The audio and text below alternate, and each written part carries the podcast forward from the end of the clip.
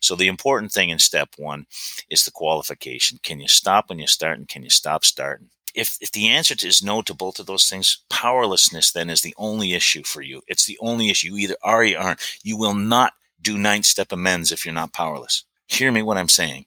Your inventory will be slight if you're not powerless. You will not carry this message to other alcoholics if you're not powerless. You won't.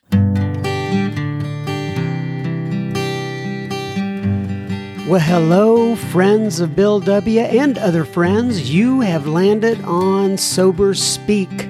My name is John M. I am an alcoholic, and we are glad you are all here, especially newcomers. Newcomers, that is, both to recovery as a whole and newcomers to this podcast. Sober Speak is a podcast about recovery centered around the 12 steps of Alcoholics Anonymous.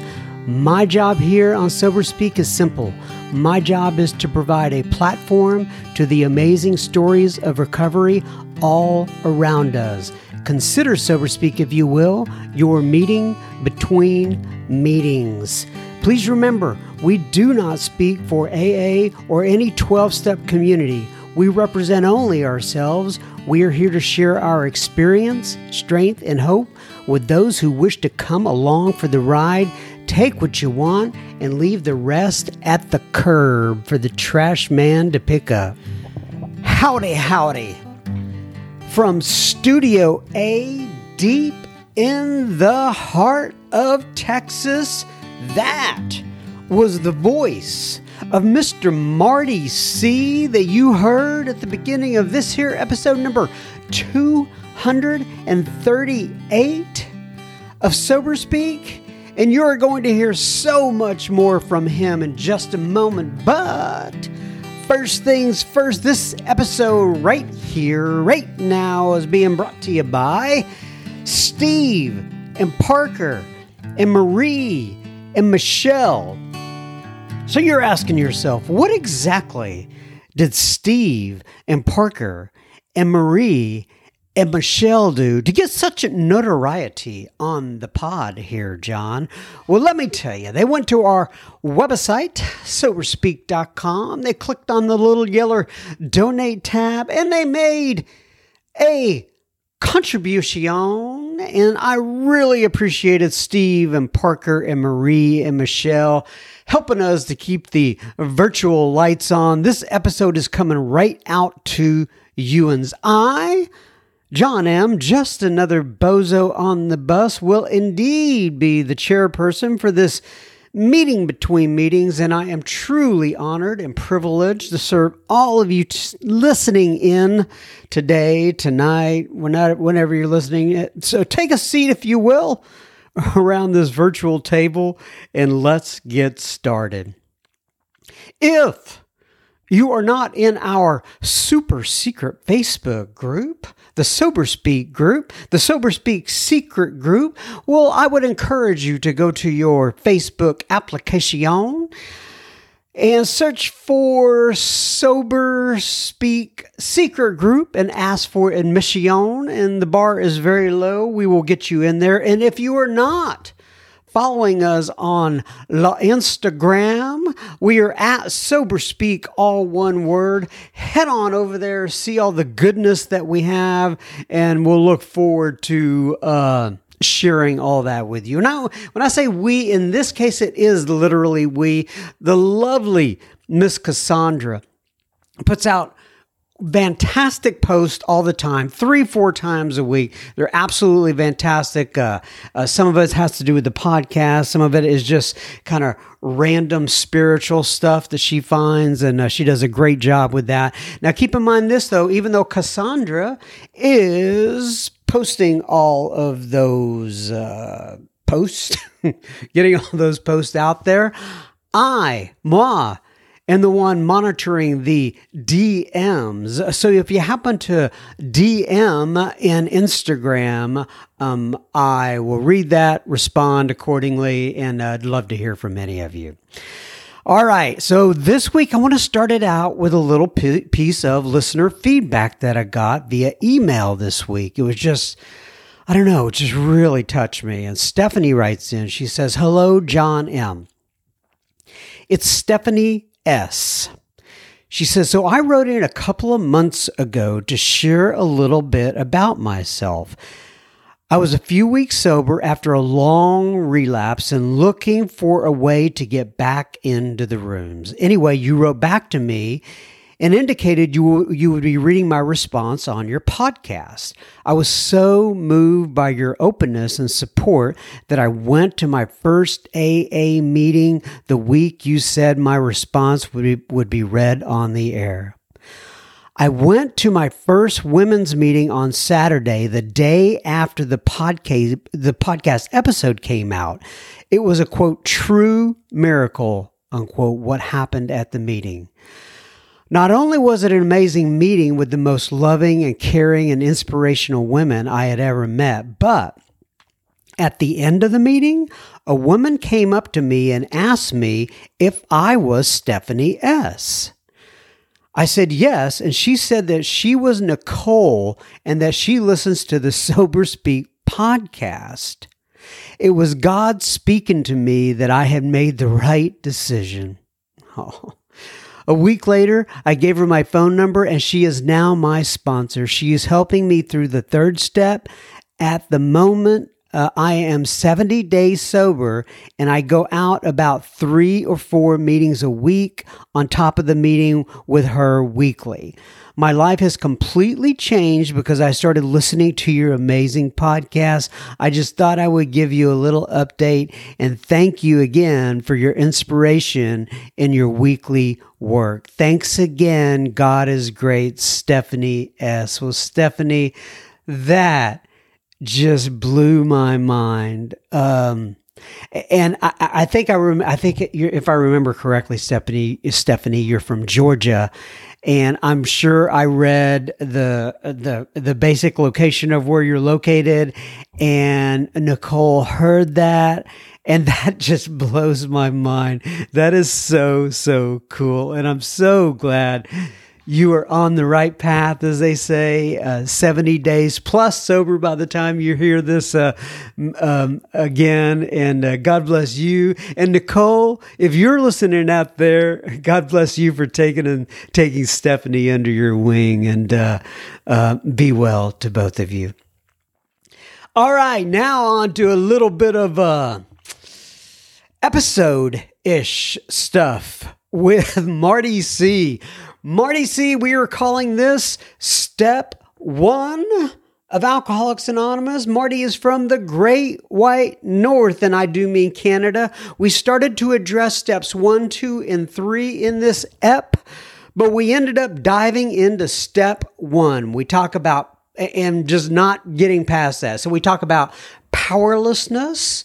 We talk about Marty's two questions that he asks every sponsee to help them qualify themselves. By the way, I think about this every once in a while when I say the word sponsee. Sponsee, I do not believe is a real world.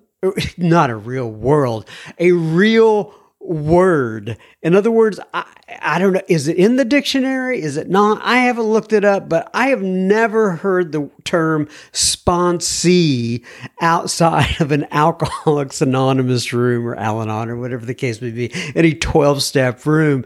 Uh, I think it's a, a unique to us, but nonetheless, I digress. Also, with Marty, we talk about the concept. Oh, he, he laid this out here. He said, uh, thinking so so you want to be thinking of thinking alcoholism has you versus you having alcoholism and, and how you process that thought. And we'll talk about it during the episode. He talks about manageability the doctor's opinion and so much more as we always do with marty. Ladies and gents without further ado I present to you Mr. Marty C., and we will have plenty, oh, listener feedback at the end of this episode. Enjoy Marty C. in step one. Okay, everybody, so we are back again with the wonderful Mr. Marty C. If you haven't caught his first two episodes, go back and listen to Marty C. You will want to. He does a fantastic job. And I wanted to get him back on here on the program and talk about some of the steps and who knows where we'll go. But first things first, Marty. Uh, oh, well, go ahead, introduce yourself, give your sobriety date if you choose, and uh, let people know where you are sitting in this uh, great land of ours. Well, John, thanks so much for having me back here. Uh, this is always fun, and you you are such wonderful energy. You inspire me, and I'm I'm thinking probably countless others. Thanks for having me. My name is Marty Cosgrove. I'm an alcoholic, and I'm a member of the Prince George Group in Hamilton, Ontario, Canada. Uh, my dry date is July the 16th, 1987. Certainly by no uh, no no accordance of mine. I never planned to stop that just that's my date. When I look back, that's my date. And uh, I've had a love affair with Alcoholics Anonymous from that day to this. And uh, for some strange, weird reason, in 34 years, it just keeps getting stronger. And uh, I'm glad to be able to do stuff like this. So I'm coming at you out of my basement in uh, in Hamilton, uh, where it's a beautiful minus, I think, 19 degrees, and uh, that's Celsius. I don't know what that is Fahrenheit. I think it's about I don't know how much, 42 million Fahrenheit below zero. Something like that. right. And so I wanted to address that because uh, people can't see you. And obviously, we're not going to, you know, out of respect for the traditions and stuff, not uh, release your image and such. But you have a a shirt. Uh, you have a sleeveless shirt on, and and this is the dead of the winter. Yeah, yeah. Uh, you usually dressed like that? Well, uh, on a Saturday, um, I'm actually just getting ready to put on a uh, what you would consider a survival suit to go out and play hockey with my grandson on the rink beside my house in just as soon as we're done. Oh. And so I'm already dressed and prepared for that. So I just have some like a thin layer of clothes on to wear underneath. Now my fireplace is raging and it's beautiful in the home here. And if you'd asked me at any point in midsummer about how do you, what isn't the weather beautiful? I tell you, I hate humidity. 20 below and two feet of snow is how I love to exist. And that's exactly what we got right now. We got a couple feet of beautiful, crisp white snow out there, a clear blue sky. All the roads are clear, and it's beautiful, cool air, and ah, it's wonderful. It just makes me feel vibrant. I love it. So have you ever, uh, you know who like Wim Hof is and all that uh, uh, cold showers and, and stuff like that. And people, oh, have that. you ever, do you participate in that? Well, the polar dip. Well, I, I don't know how often this is, but as a young guy in prison, cold showers weren't unusual. I had to wait till everybody else was done. so, so I, I, found them invigorating. Year so years later, it wasn't unusual for me to participate in that practice. I love cool, fresh water. I don't, you know, 50 degrees, 55 degrees is still swimmable to me. I, I love that. Right. So, uh, yeah, it's, uh, it's, uh, it's Canadian, you know, just being Canadian. Yeah, and, and, you know, part of what I still remember this uh, from one of our previous two episodes, and you talked about you you know you just mentioned there being in jail, and you said you'd always wake up and think, you know, framed again. Here I am it's going to be the name of my book. framed no, again. Framed again. and so, also while we're at it, you have a there's a poster or, or a, a, painting back behind you. It's a beautiful painting. Can you talk about that a little bit? Yeah, uh, again, the viewership can't see it. There's a, a, lovely young woman who got sober a few years ago and uh, wanted to just sort of bring out her creative juices and began to to do paintings. And she came up with this theme and this of these uh, graphic, colorful, bursting, sort of simple themes. So this is just a peace sign. Mm-hmm and uh, I loved it right away when I saw it. And uh, uh, when I asked her about it, she said, "Because no matter what's happening and what calamity and what uh, crisis and chaos can be happening on the outside, and if you if you were seeing this painting, it, you can see that it's embossed. It's buried in the chaos. The peace is buried in the chaos.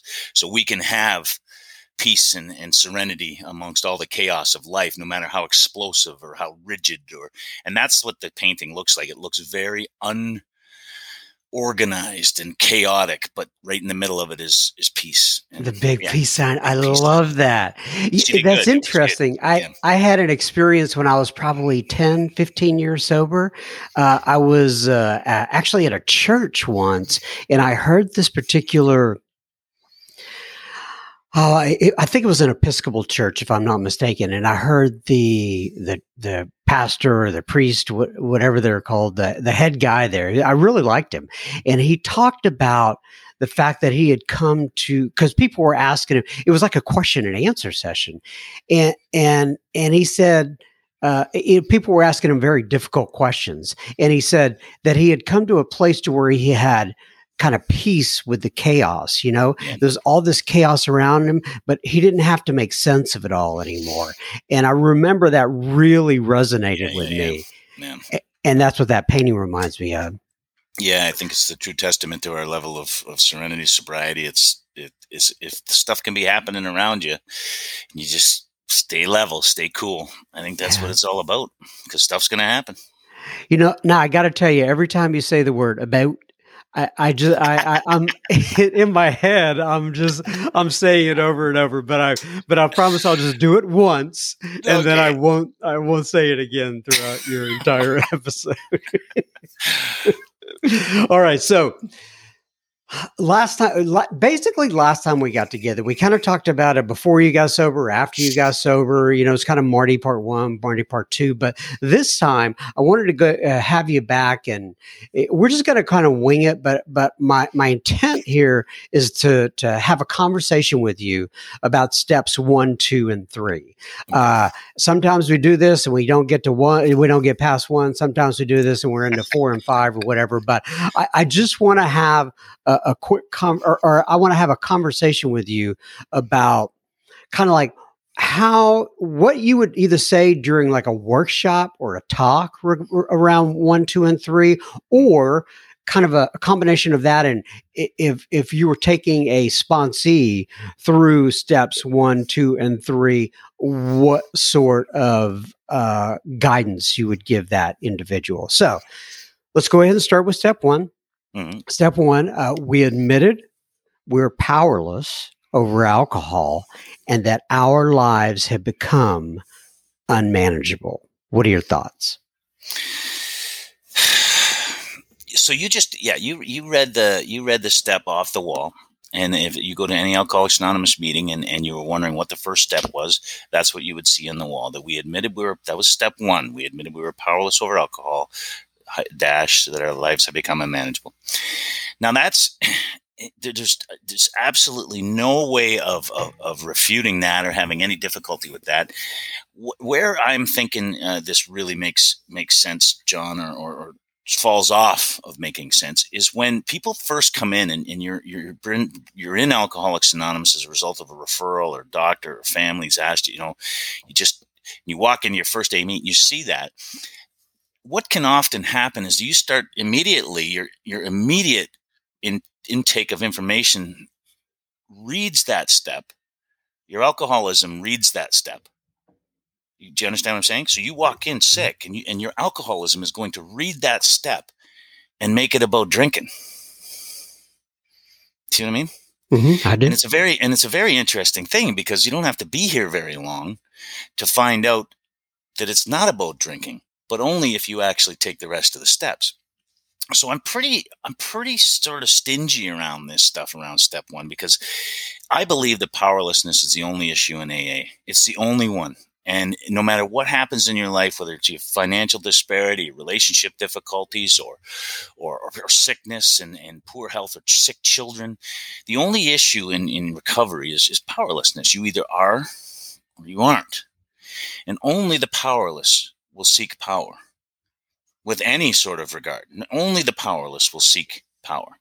If you have just a little bit of powerlessness, which I don't, which I don't know how that works, uh, that's about how much power you're gonna you're gonna seek. And, and you know, Bob Darrell and other people say you're gonna go to the ocean with a thimble, right? That's what you're gonna. Mark Houston used to say, you're gonna go to the ocean with a thimble. That's what you're gonna come out with.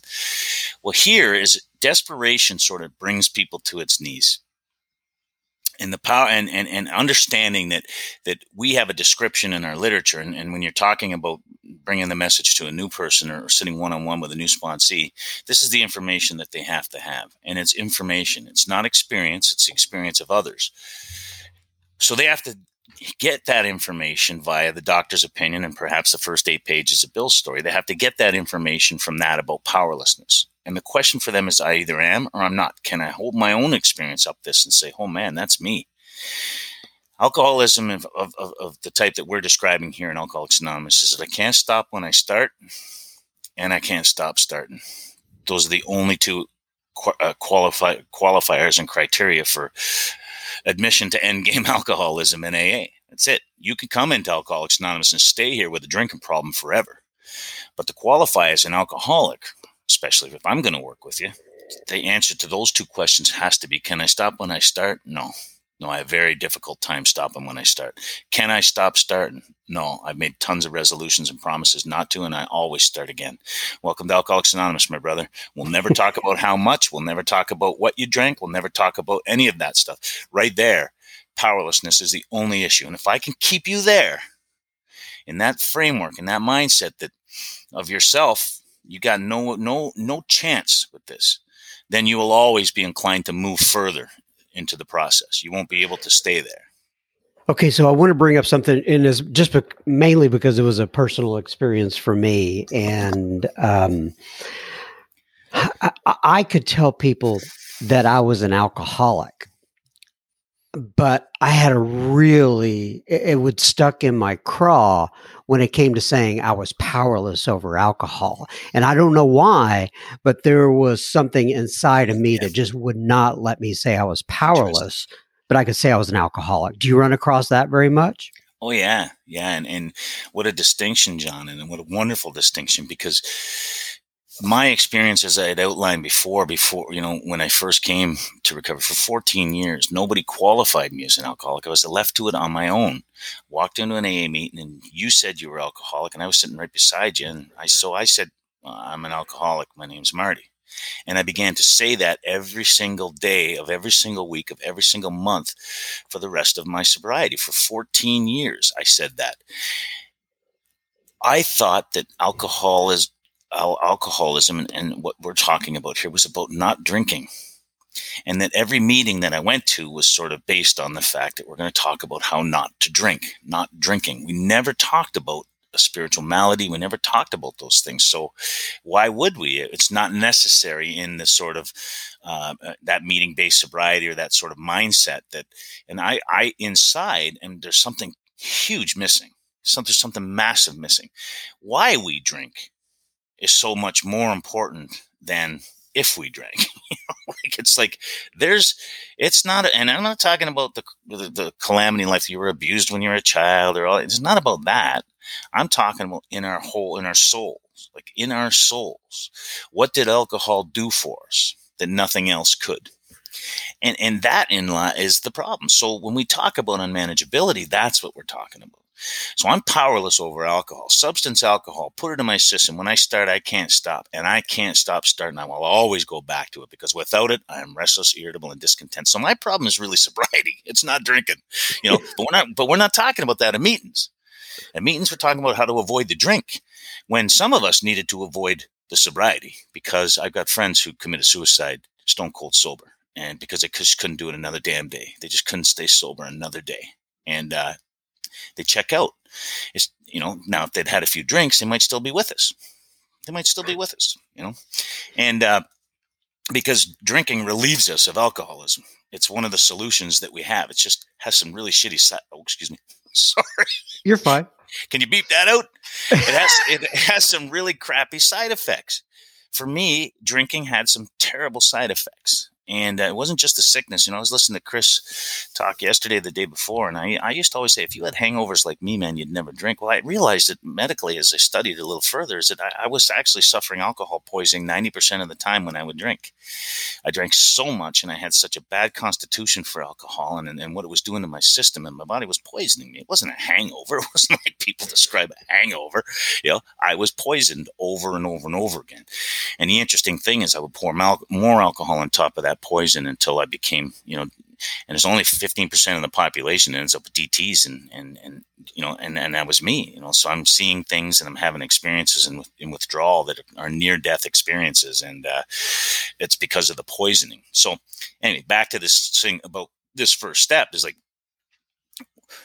when I meet somebody new, brand spanking new, John, I see somebody meeting, I don't recognize them, I approach them and I say, "Hey, welcome, welcome to the meeting, buddy. How are you? You know, are you just coming around? Oh no, I've been around for 20 years. Oh, welcome, man. There's bad coffee over there. The clean washrooms are over there. This is a great group. Welcome. We'll talk to you in a bit."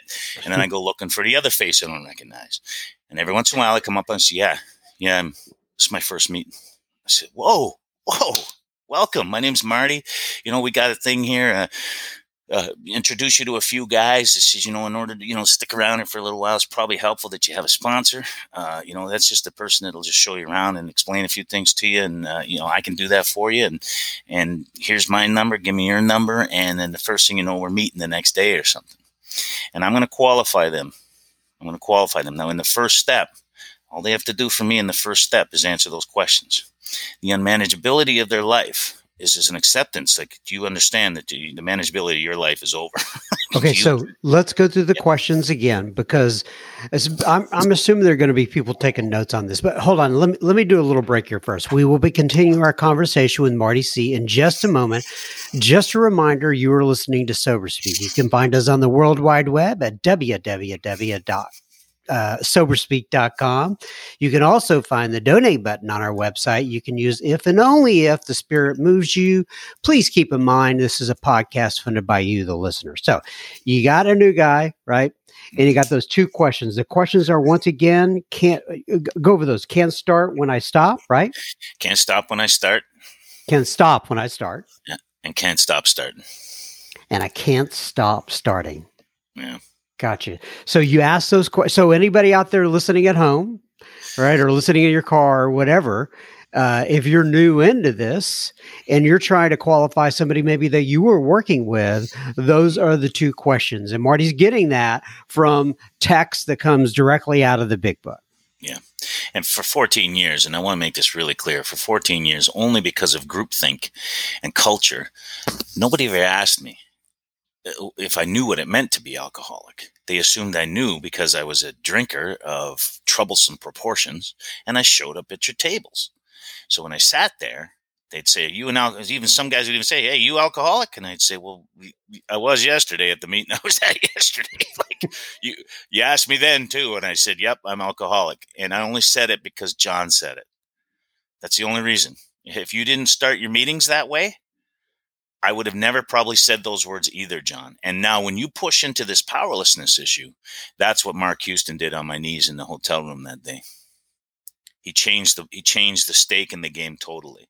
So when I meet someone new, we don't wait. I'm not going to wait 14 years to get the powerlessness. The question is, can you stop when you start, and can you stop starting? And most people will say when they're when they're hurting, they will answer that question very truthfully you know, no, I, have sworn off a lot. I said, well, what do you, they'll often say about the second part, they'll say, yeah, it's well, first part they'll say, yeah, it's hard for me to stop when I start. I've done it a few times. I remember back in 1974, they refer to the one date 34 years ago that they were able, and they had a good time, and there were no police that refer to that date. And and then and I laugh, I laugh just like you're laughing, and they laugh, and I pointed out, it says, okay, it's like this is important, and now that, that's a drinking problem. If you can't stop when you start, that's a drinking problem. The next question is, can you stay stopped? Have you ever sworn off? Well, yeah, many times I've gone to detox. I've been in treatment centers. I've lost a marriage because of drinking. I had another marriage. It's on the rocks right now. She's begging me to stop. I want to stop, but I can't. Welcome to AA. You know, you always start again. And the thing is, is that uh, this is against, you have to understand that this is against your will. You just said you want to stop. You just can't stop. You know, I've always said Alcoholics Anonymous isn't for people who need it. You know, there's lots of people. My old man needed AA. He never got here. Alcoholics Anonymous isn't for people who want it. People will say that a lot. Old timers will say that a lot. You you got to want it. It's not. I got people in the grave in the last. We lost eight people in the last two years. Like I got people in the grave who wanted to be sober. So it ain't about wanting it. It ain't about needing it. It's about doing it that's the only other thing is like it's not about needing it wanting it it's about doing it aa is about doing it so when you get a person here and they're qualifying as powerless and needing power That's where we go. That first step experience has to be very, very powerful. I don't know if you need to stay with it for very long. When I say that, I mean like a couple days, couple weeks. I think that what has to happen, there has to be an acknowledgement when the person is desperate. Our 12 and 12 says none but the most desperate can swallow this unpalatable truth. And what's the truth? That I can't stop when I start and I can't stop starting of my own. I can't do it. That's the unpalatable truth. I have no power. And this is what you were saying when it was like, yeah, I had no problem saying I was alcoholic. It was almost chic nowadays to say, but I can't say I'm powerless. Whoa, whoa, whoa, whoa, whoa, whoa, whoa. That's, you know, that's a whole different frontier. I'll talk a little bit more about that in step two, but it's like this, this powerlessness is the only issue. We got no beginning without some acknowledgement of powerlessness. No beginning. Okay. So uh, by the way, I do want to say uh, you brought up. Uh, I, I I used to say that I remember that time from three years ago when I had a 104 degree fever and and I did not drink that day, uh, and that was kind of my, you know, I hung on to that for a long time, and that's isn't that crazy how we it's do? the um, madness. Um, but say you're working with somebody, say you're working with a guy like me, and and I and by the way, I, don't think I really didn't verbalize this, but inside my head, I basically knew I was having a hard time with this word powerless. Right? It just seemed a little overbearing to me, a little a little extreme, if you will. I thought you guys were, you know, come on, you know, powerless. Uh, so say you're working with a guy like me though, and and I and I can't completely answer yes to both of those questions, and I think I would, uh, you know, I, I'm thinking about what I would do, but what what what what do you do at that point? Well, it's interesting how the how how the the sort of response to those questions changes with with a little bit of time, John. You know, like it's funny because you even you saying is like so we're four words into the program. We admitted we were powerless. whoa, hold on, whoa, whoa, whoa, time out. What are we talking about here? Right. I think that's hilarious, and I never thought about that till you were actually describing it. But when uh, when a guy struggles with the answers, I never ever put words in their mouth. You know, we got a strict way of dealing with with newcomers from working with others, and that's one of the things that wards against is do not put words in their mouth. It has to be their experience. If I meet a guy on day one, day two, although he might be a little bit cloudy, almost always it's hits. Yeah, yeah, I need this. You know, I, I have no. I'm powerless. I get it. Mm. If I meet a guy after a few nights sleep and a couple cheeseburgers, it's like it's like, well, hold on a second. What exactly do you mean by powerless? I meet a guy a month not drinking, like he's been in the detox for a month, and I try to carry this first step message into him. He goes, "What are you talking about? I got this. I, am not powerless. I haven't had a drink in 30 days." That's where that's where the ego rebuilds so quick. That's what Dr. Harry Tiebout was talking about. It comes back very quickly, and it tells us in our literature that our window of opportunity is small. So, telling a guy who's been around here, for, for example, for seven years and running them through the steps, and who's never had this experience, who's never had a twelve-step experience, and you get him on that first step, it's a struggle. Mm-hmm. No way. He's got an ego driven life. He's got a self driven life. It's been reasonably successful. He's gone through a lot of crap and all that kind of stuff, but he sees it that is just fate and life. He's not drinking, damn it. Didn't have a drink today, so that's a good day. But he's not, there's no spiritual connection. There's no need for it. And that's why I say that powerlessness is what drives the need for power. Nothing else. It's not like you come here and have some moderate success at not drinking and the shit start I'm sorry, I did it again. And the crap stops hitting the fan. All of a sudden, you start settling into your life because people around you are better. You know, you know what it says in our book. It says jobs better, works better, fun. You know, it says, hey, what's the problem? What's the big deal? That's what our book says. You get a couple of weeks, couple months, everything starts to improve. What, what, what, what do I have to do, right? So there's no getting a person to to get back to powerlessness is much harder than when somebody comes right in, in broken down and smashed. You know, and when we the state of reasonableness, they've been just they've been placed in this this position, right? Okay, first of all, I can already tell you we're not going to get out of step one, right? Which I'm fine with. Uh, I have a lot of people who write in and ask me to kind of go deeper, if you will, into the steps, and that's their their favorite part of what they're uh, why they listen to these episodes. Okay, so okay, so we've kind of went over the the the first part of the first step, right? Uh, we admitted we're powerless over alcohol. Yeah.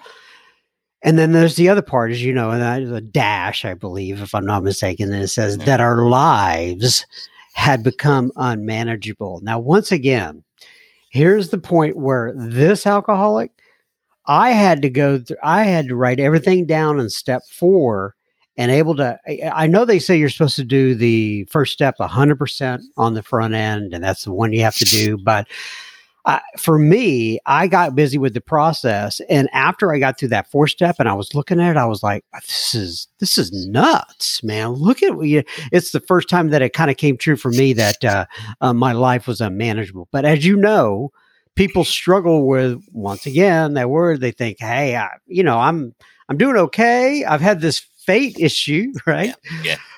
yeah. So talk about uh, the the second part that our lives have become unmanageable the reason it's and I think the reason that it's it's it's sort of tied into the first step around powerlessness is that is that it's always our plans that are going to come up against our drinking and our alcoholism. It's always going to be our plans, our thoughts, our ideas. Doesn't matter whether it's joining a new group, changing towns, getting a sponsor.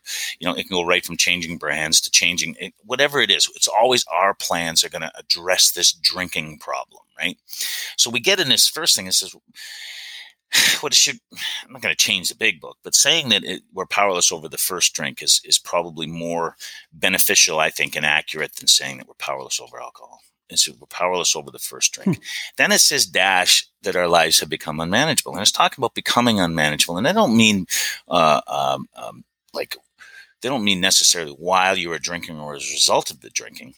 Our life was generated. We come out of the womb uh, with with this idea of neediness, and and then through our lives we develop this way of being, and we get the answers to all of our problems. We begin to employ those techniques to get it what it is we want, and then we hit this wall through alcoholism as being the managers of our life, and it, be, it had become unmanageable because everything was gone to hell, and we weren't in any control whatsoever. Now. The, this is this is a bit a bit out there, but if you like, if if if the idea sometimes is to dive a little bit deeper, I want this concept to be heard. If you come into Alcoholics Anonymous thinking you have alcoholism, you are going to struggle for your entire sobriety. Just think about that. If you come into Alcoholics Anonymous knowing that alcoholism has you, you will succeed in recovery. Mm. It's not, it's not, and this comes right out of the first step. It's managing me. Alcohol is managing me. I am not managing it. So this is why I was saying to you, when I come in as a newcomer and I look at the first step on the wall, right away, my ego, my alcoholism says, this is about not drinking. This is about drinking. You need to not drink. And then begins to unravel, you know, so you get these weeks and months and stuff like that and and and the the desire to drink is never really addressed or left. The obsession is constantly there uh, but you're not drinking and you're hanging in there. You and your ego are doing a great job you know? You're just not drinking. Hey marty what are you up to this weekend? I don't know man but i'm not drinking. Like, i don't know what i'm doing but it's sure not drinking. I don't drink anymore right up till i drink. And this thing about planning the drink and I, I don't believe that. I don't believe that that's end stage alcoholism. I believe alcoholism is when it comes out of nowhere, the end of a perfect day. That's what I believe. Or having a sandwich with some freaking milk and throwing some whiskey in it. I mean, I think that's what that's how it looks up. It's like one day I'm okay and the next day I'm not. Bill's at the bar telling the guy what what a, a, a crap storm his life has been as a result of drinking for an hour telling the guy, and then says, Give me a whiskey. And the guy says, What? And he's after what you just told me, and he has his third beer, his third drink, and he's banging on the bar, wondering how this happened again. So, so there's that piece to it, right? So this unmanageability piece comes into into none but the most desperate. If you're desperate and, and, and you accept the context of powerlessness, the unmanageability piece is just it's just a sort of my life is unmanageable by me. If I could add two more little words at the end of it, it would be by me. My ah, life yeah. become unmanageable by, un, by me because that again that drives it into the second step. It, it, almost literally drives it into the step by language alone. You could go dot dot dot right into the came to believe that a power. You know, so it's like there's no there's no place to sort of rest there.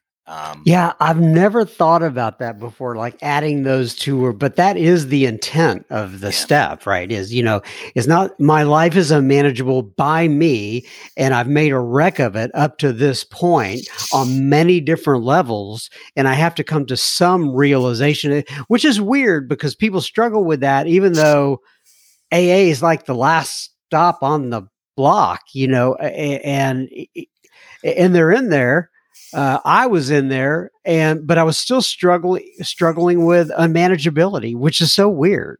Yeah, and almost every person that tells you the story about getting sober, if they look at it and they just sort of they just look at it from from incident to incident, event to event, day to day, moment to moment, if they look at their early sobriety like that, they will recognize that in the moments where they were either given some direction and took it, things went reasonably well. And when they were given some information and didn't take it, things went reasonably unwell. And so, and then sometimes it doesn't have to be right off the page. You can just go back to your early sobriety and say, because every good story from the front of the room is always about that guy who's who met this other old geezer who looked at him and said, "Shut up, dummy," or "Hey, do this, do that," you know, go to the meeting, uh, oh, well, shake hands, clean up ashtrays, and and you're like, ashtrays? I don't even smoke. it's like I'm not doing that, and then you go and you find yourself cleaning ashtrays, and you're like cursing the whole time. it's like that's that's different management. You have fallen under the auspices of other management, and it can be a monkey giving you the management, and and something profoundly spiritual begins to happen. You know, I don't know if Ebby knew what he was saying to Bill at the table that day when he introduced sort of the concept of, of, of a power, you know, uh, that made Bill sort of recoil. But if you recall the story of Bill's own story when he was in the hospital bed, his final debauch, he's he's in the hospital bed. Ebby came to the door and was looking at him, and, and he said, "How you doing, buddy?" And he said, uh, "I'm licked, my old friend. I'm really licked this time." That's what Bill said to him. That's step one. And Ebby said, Well, remember we were having that conversation at the table that day? He said, I don't know if there's something, man, but I got to have something. I got to have something. And Ebby went closer to the bed and got beside him and said, Would you say a prayer with me? And it was very, very similar to the third step prayer. And they said that prayer. And Ebby then said, Now listen, man, you got to, you got to be right with your derelictions. You've—that's the term he used, derelictions. You got to write them down and he handed Bill a small scrap of paper and a pen, and Bill started writing, but he was so sick he couldn't. And he handed him back the paper and said, "Please, you write it." And so Bill just went on and said a few things, and he wrote them down on paper. And uh, and then Ebby said, "Yeah, all you need to do is ask God to take those things." And if you read the story, it was that night after six and seven that Bill had his profound spiritual experience. It was that mm-hmm. night. So it wasn't at step one. It wasn't at step two. It wasn't on the third step. It wasn't after he did inventory. It wasn't after he shared that with somebody. He took the steps in a matter of minutes, theoretically. Theoretically. And this is when, this is why I, my old buddy Ray and I talk about this a lot about how this book was written. We have to recall and remember that it was in hindsight. So somebody asked Bill four years later, well, what happened in the hospital that day, man? Bill didn't Bill told the story without saying, well, this was step one and this was step two and this was, but you look back at it and you go, oh my God. Oh my God. Here are the steps we took. This is precisely how we recovered. Here are the steps. it's like boom, boom, boom. And Bill had no interest in that first step. None. Although many times he had approached the need for taking that first step, he had no interest in it until he was absolutely beaten, until he was whooped and he used the term really licked. I like right. that term, really licked. And then he was really? open to anything. Right. So while we're on the the first step, I kind of you know uh, sometimes we uh, I'll skip over this, but uh, the the the doctor's opinion is in there, right? In in the first part of the big book, as, as you know, uh, with all the Roman numerals. So talk to me a little bit about the the doctor's opinion and your thoughts on it, and you know, kind of how you uh, explain it to others, if you will. Well, again, I think you have to read that, and uh, um, if you're taking somebody, I got one sponsor, I got a sponsee who's got three illiterate sponsees, and he takes them down in his truck down to the waterfront here in the city and line by line like literally reads one line by one line i am absolutely blown away and these guys are staying sober like they're going through this material at a fairly slow pace and stuff but they're staying sober when i look at the doctor's opinion in and of itself I think of the the majesty in it. Like I think of how this guy really came to know Bill. Is in in and outs, in and outs, in and outs, and then all of our founders, you know, had somehow had some relationship or touch base with him at some point, and he was able to assess something magnificent happening to us but only once the guys started to come back and carry this message. He had been on the front lines for all of those years, and, you know it was considered hopeless working with these guys. How can it be frustrating for everybody? The families are devastated, and it's like tough. Try to get out there in the front lines with us and see what it looks like. And he said, but I'm reminded of a certain guy, and he starts talking about Fitz Mayo locked up in the barn. He starts talking about that guy, and he says, when I see him, I can hardly recognize him. So what I say to people when I'm talking about that doctor's opinion, I'm talking, you're sitting here today, you know, on January the 29th, and you think you know what's what. Like you, you have an assessment of your life and about the world and about where things are and you need to go and your family and your children. And you think you know these things. That's what's killing you. So what happens here is that this guy, this doctor saw this guy and then saw him later and it didn't even recognize him. You are going to have a massive transformation you are going to have an incredible change as a result of getting out of the way, as a result of the admission of powerlessness. Understanding the drinking is important, it's vital. However, and then it says any anything that leaves out the physical is going to be it's going to be problematic. You have to understand what alcohol is doing to your body. And then we go through this and we see that, you know, we have this allergic reaction, this phenomenon of craving and and that's why you can't stop when you start. You think you're just changing your mind, which is what we we I still today I think. Yeah, isn't it funny how the ego got us like that? You know, I'm not drinking today. I'm not drinking today. I'm not drinking today. I'm not drinking today. Well, maybe I'll have one. I only have one. I'll only have one. I'll only have one. And so you know, I'll have another well, I've got two under me already. I might as well stop more. I'm going to do all and I'm ordering wings, and then Buddy walks in, and then uh, you end up in a chat with him for a couple hours, and then he says, "Hey, why don't we go out and do this caper?" And I go out and do, it, and then I'm up all night, and then two days roll to three, and I lose that job, and whoever was waiting for me to come home, and it's like I bang on the bar and say, "How did that start again?" This is the interesting thing that, and, and listeners, please, uh, you know, you never ever take that first drink under the influence of alcohol. Never. You're taking the first drink under the influence of alcoholism. And that's why you have to distinguish whether you have a drinking problem or a sobriety problem. I can't not drink. And that's my problem. It isn't alcohol. Alcohol saved me from dying of alcoholism. You ever hear Craig? You, you, ever hear Craig do that? You ever hear Craig F do that talk? Uh, no, I haven't. I don't think I know Craig F. Well, not I won't blow his anonymity, but he's a Scottish comedian. I think you know what I'm talking. He just do a late night show. Oh, oh, oh, yeah. okay, yeah. So Craig talks about it. He says, "I'm on my way." He says, "You know," he says, "I've had it." He says, "I've done comedy shows my whole life," and he says, "I can't remember anything. I, I, I have no idea what I'm in blackouts all the time. I, I, I don't want to live anymore." So he says, "I'm living in this little trashy apartment above this pub where I'm drinking. And he says, That's it. I'm going to kill myself. I'm going to go down to the London Bridge and do a swan dive off the London Bridge. I don't know how to do a swan dive, but I figured I'd figure it out. And he says, I'm leaving. And old Earl's out there sweeping the walkway. And he says, Where are you going? Where are you going, Craig? He says, I'm going back to Scotland. And he says, "No, stay. Why don't you stay here? Have a have a sherry with me before you go." He said, "No, no, I gotta go." Come on in, and have a sherry. He says, "I went in and had a sherry and forgot to kill myself." Do you remember hearing that story? oh, gotcha. I forgot no. to kill myself. And any no. alcoholic, any alcoholic who had that on them, that beast on them about wanting to when you're so when you're when you're sober, man, it's not easy living. It's yeah. not easy living. You can put your best foot forward and be a man amongst men and all, but inside, restless, irritable, discontent doesn't even describe it mania and sadness and I'm sensitive to everything that happens in this world and and and and I've got people around me that expect things of me. I'm constantly filled with shame and guilt and remorse. That's how I am sober. I go in and I mm. have a couple of drinks. I forget about all that. It's okay.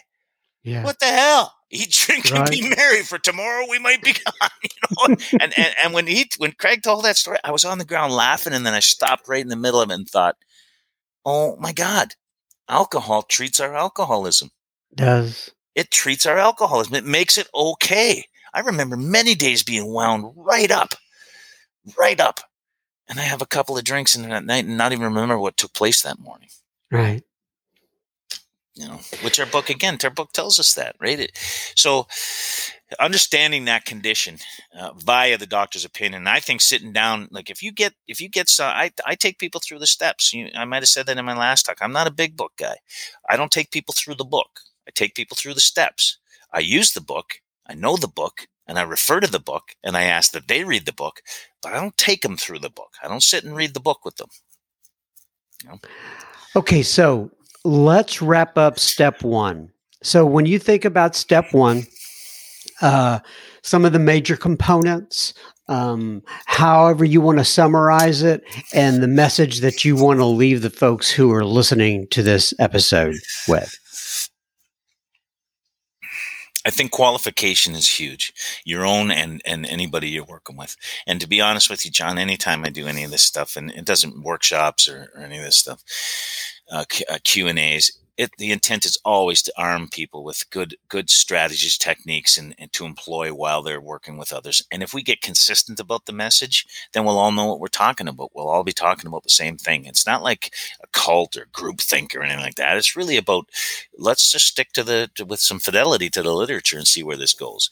So the important thing in step one is the qualification. Can you stop when you start, and can you stop starting? If if if the answer is no to both of those things, powerlessness then is the only issue for you. It's the only issue. You either are or you aren't. You will not do ninth step amends if you're not powerless. Hear me what I'm saying. Your inventory will be slight if you're not powerless. You will not carry this message to other alcoholics if you're not powerless. You won't.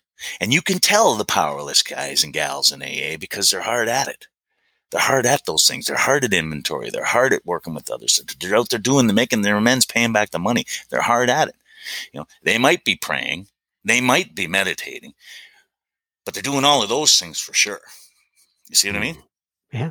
So and so that's that's what I want. You know, this powerlessness is the only issue, and the manageability. I mean, this is this is just an absolute segue into step two. This you, it's your life is unmanageable by you. You're done. And you can't leave somebody. The thing about that, John, is you can't leave somebody sitting on that first step. That's what I.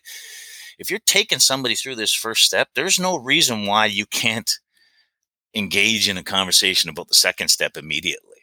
You know. Well, that's a great segue because as soon as I hit stop on this recording, we're gonna uh, get our calendars out and we're gonna get you back on to talk about step two. Are you good with that? Absolutely, buddy. Absolutely. I I I love I love I love what you're doing here. I, I think you just and you drive it well. You drive it from a really clean perspective. So, oh, you're sweet. I appreciate that, Marty. Uh, you know, and for me, uh, uh there it just brings so so much to my life. I mean, I probably would have not met you if I hadn't been doing this podcast, yeah. right? And, and, I get to meet some real pillars in Alcoholics Anonymous. I consider you one of them. Uh, and you know, you're a, a, great guy. As you know, we have a mutual friend, uh, Charlie, um, and he's one as well. And so, anyway, I, I, it's just been a wonderful experience, and I appreciate your kind words. Yeah, thanks, John. Thanks, appreciate it. Okay, I'm going to read page 164 from the book to to to closes out. It says, "Abandon yourself to God as you understand God. Admit your faults to Him and to your fellows. Clear away the wreckage of your past. Give freely of what you find and join us. And we shall be with you in the fellowship of the Spirit. And you will surely meet some of us, like me and Marty C., as you trudge the. He's got his fist up in the air. uh, as you trudge the road of happy destiny, may God bless you and keep you until then. Marty, we'll spend a few minutes after this, but once again, thank you so much. I appreciate it, man. As always, Mr. Marty C., thank you one more time. We're going to get Marty's schedule back in here for uh, some follow up episodes or episode. I don't know. He's I know he's coming back on to record at some point, but uh, um, we will all look forward to that. If you would. Please take a moment to pause your device to share this episode with a friend or family member. Remember, it may be just what they need today. Now, a little bit of a listener feedback for Ewans. Steve writes in, Steve R. He says, John, today I celebrate three years of sobriety.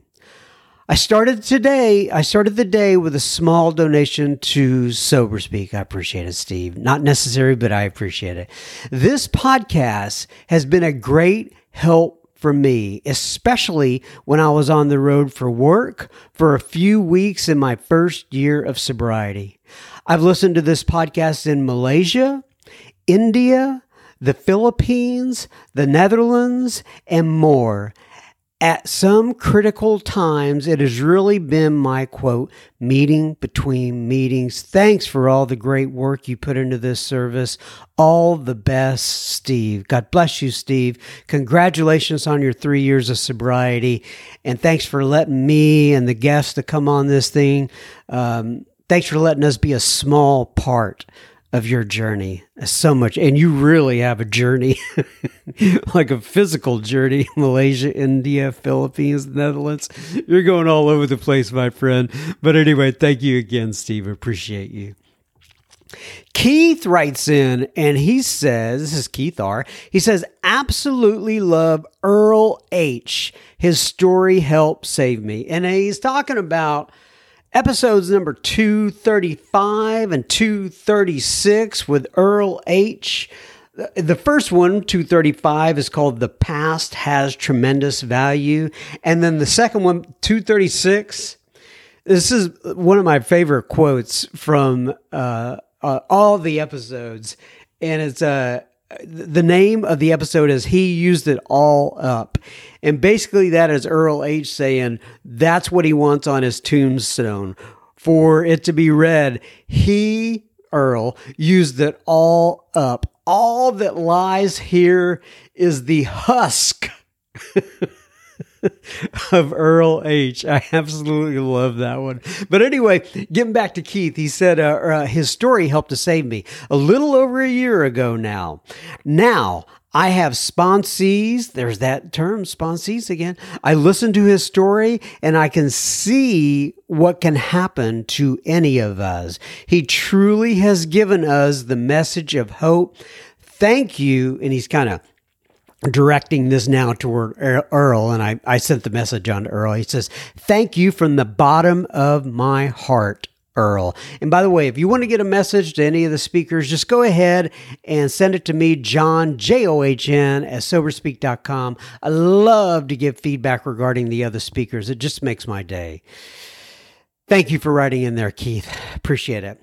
And Eileen writes in and she says, Hi, John. I live in Massachusetts, very close to Cape Cod.